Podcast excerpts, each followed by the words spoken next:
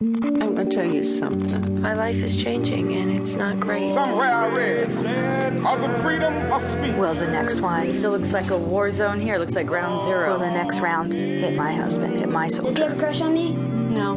Figures. I just believe I dodged my cause. Hearing is seeing. From American Public Media, this is an American Radio Works documentary.